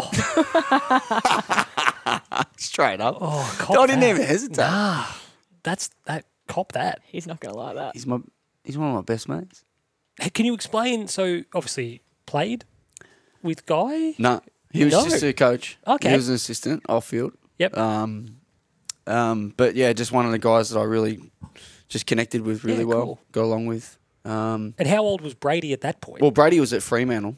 Oh, he was okay. Yep, yep, So, and it was just my time in Tassie that I met. But, but one thing with um, Chalky, his nickname is Yes. Chalky Gray, is that um, extremely loyal, and um, you know really just had my back all the way. And that's hard to find when you don't have someone who you bring With along. you, yeah. Because normally as a coach, you bring people with you who support you, have your back, or you've earned the trust and respect of those around you. Where Mm-hmm. I hadn't, I was a new person, and he straight away from the get go to the end had my back all the way, and uh, I'm indebted to him for it. There's a lesson in that for Brady. Be more loyal. Be loyal. Yeah. Um, next we've got House. There's my button for House. Who is the best player that you've coached? Oh, jeez. Mm. There's there's a guy in Tassie, Okay. all right, and no one even know who he is. But his name I, was I could have sworn he would say Thorpe, but I mean, I, I'm not going to say anyone here because I don't think it's fair. But there was one guy in Tassie. His name was Harry Walters, and he had everything to play AFL attributes from skills, power, um, toughness, speed, like everything. And he's he's about six foot, but he could mark the ball in the air, take hangers, pick the ball up the ground. He played back, forward, mid, anywhere. And he's one of the best players I've ever seen. But he's just one of those guys mm. that, and then, you know, I think, and and he, he he played at the, so he played for Tassie versus Western Australia and dominate that as well. So I reckon at any level he would have been completely fine. And in, in and I know it's easy to say like, oh, if you're given a chance, there's always those stories. But he's the best player I reckon. I, I reckon one of the best players I've ever coached. He's not the best because it's hard because it's like I Yeah, spent three yeah. years with him, right? Yeah. So I had three years with this guy, and I was like, mate, he's awesome. Like seriously, serious player, and should have played high level. And but he just loved Burnie and stayed at Burnie. He's a local player. Fair enough. He worked there, he stayed there, family there, all that. Um, but he he definitely is worth mentioning. That's for sure. Is Thorpe your favourite player to have coached? Uh, You do love Thorpe. We do all I? love Thorpe. Do I? Do I have a soft spot for him? I, I think you might. Yeah, I, think no. Every player I treat the same or differently, but you know, um, give, give I give give Thorpe. them the same um, time and hopefully um, effort. Thorpe I brought here because I think he brings something unique as a player, but on on the field, but off the field. Thorpe's year is one of the great for us, for me personally, kind of frustrations. Just that Yeah. he's had so much bad luck. I know. You know, he has he has a training uh, injury. It's a good learning for everyone though. Oh, absolutely. So we'll take a lot from it, and I think he he's helped shape our culture. From Oh, yeah, and he's like- just made it even stronger. he's he's you know, from his first initiation here, he did with the Indigenous space. Um, Brilliant. just working, you know, closely with Brady as well, and yeah, I just think it's really cool. So yeah, that's Thorpe- the thing. Like all the all all the off field stuff with Thorpe's been so amazing, and it's Yeah. like he's just had no luck in terms of getting out and playing more games. yeah, yeah, yeah. And you just you sort of going, would have loved to have seen him play, you know, the whole year sort Yeah, of thing, of and just see what he could do personally, and then bring us collectively would have been really cool. But uh, last one we got uh, Ferg. This is typically silly. Yes. Gay Proc, Fergie. Um, just a, a quick question for you. Obviously, actually played a bit of footy with Ben Cavarra. Not surprisingly, seeing he's played for about 15 different clubs. Is it true that uh, you and him put Frankston into liquidation? Just get a bit of confirmation around that. Thanks, mate. Easy, easy. Hey, I was long gone before they folded. That's um. But they still well, they're I, back I, now. I think I think Ferg's uh, he they were still paying you off. They had an instalment plan going, no, I, and then Cav rocked up. I didn't play for money at Frankston. You a tip. You, if anyone's playing for money in the VFL, you, you're in the wrong comp. You're playing the wrong way. Yeah, like it's yeah. There's no money in the VFL, and that's one of the cool things about the VFL. So you just everyone's there. so you dispute Fergus Green's Yeah, of contention. Like, come on, Ferg. Give me a spell. All right, so we finish off with quick hands. Yep. This is just some word association. We ready to rock and roll? All right. Siren's still on. We got the clock on. All right, so who wins our best and fairest? Oh, Porter. Ooh. Favourite footy ground? Box Hill City Oval. Do you have a coach's pet? Who is it? Cavarra. Go to pair of sneakers for game day? They're on now. Air Any, Max. any game day superstitions? Uh, Got to wear their shoes. You or Charlie Beasley? what do you mean? Pick one. Both. Oh, Which player listens to you the most? How? Which player listens to you the least? Fergus. Mm. Brady or Guy Gray? Chalky. Favourite Top Gun character apart from Maverick? Good question. Goose. yeah. Talk to me, Goose. All right, and we have to ask you, even though time's up, who should we interview in a future episode? Oh. Good one. Um, I think you should get one of the Hawthorn boys. Yeah. Anyone in particular? I think you should get. Dan- well, no, I'm serious. He's thinking about it. Yeah. I like it. You're really thinking about it Yeah, hard. no, I am. I am. I think you should get Howie. Okay. Daniel Howe. I think there's there's there's heaps to unpack. Hmm. Yeah, I reckon he's like a really cool cat. He is. Um, such a professional, but I reckon he's got some really good. Like Howie's a hard one to get to know, and I feel like I've really got to know him on a good level, and he's he's he's funny. You know, he's a good character. I reckon you. I reckon it'd be a really good chat. Uh, there you go. I reckon you should get Howie. Love it. Okay. Proc, thank you so much for being our guest on this week's show. And thanks to everyone who's listened in. That's an absolutely massive game for the footy club this Sunday night. Um, for Hawks fans on the Gold Coast, entry is free. Brilliant. So get along if you're up there. Um, I think you're able to park. It's called the. Forgive our uh, how vague we are because we don't know the area, but um, their game day info suggests that you will enter via gate six, um, and there is limited public parking available in the venue's red car park, which I think is actually also free. So free parking, free entry on the day. Uh, f- um, food stalls will be open. There'll be limited catering open as well. Um, six o'clock on Sunday night or six o five for anyone on the Gold Coast, absolutely come down, wear your colours, support the boys. And then I suppose, Proc, for those Hawks fans elsewhere around the country, Yeah. chuck on the live stream. Jump on the stream. They're having a function at the club. Yes. So I think five thirty from Box Hill, um, so. up and upstairs. So everyone, family, friends, any supporters are welcome to drop in and watch the game on the big screen, which is really cool. It's on the app live stream, Yes. and um, yeah, hopefully it's winning time. Well, and to be honest, It's winning time. for the part-time uh, footy people that we are, the Sunday six o'clock on the Gold Coast isn't, strictly speaking, super ideal. Anytime, anywhere, Sean. Anytime, anywhere. That's but been them. but for the fan, Mate. what, what are you watching at six o'clock Honestly, on Sunday I, night? it, yes, especially for like uh, no AFL this weekend. No AFL Just the AFL, the AFLW. Hawks girls are on tonight. um, tonight. Shout out to them. Um, but yeah, like how cool VFL Sunday night six o'clock. It'll be cool. Like hopefully they get a few tuning in. Be It'll be a great look too. Metricon looks amazing at night. it does. It does. It'll be great. So, like I said, Prox, thank you so much. You were brought to us by Invoke Door Systems. Uh, how'd you enjoy the chat? Loved it. It's great. I, I now I understand because I remember the one night the boys were like, "Proc, you're going on the." Because I was like, oh, how long are you in there for, you blokes? This is Cunico and Parsons. When I walked in to get my gear out, they're like, mate, you'll love it. You just chat and it's so cool. Next minute, you're like, where did the time go? So, Go, and I feel the same way. Go, so. it's midnight. We've been recording for 12 Nah, I appreciate having me on. It's nice to always unpack. no, we loved having you on. Uh, Em, thank you so much again. What'd you make of that? Great chat, as always, Brock. Pleasure. Always. Thank you.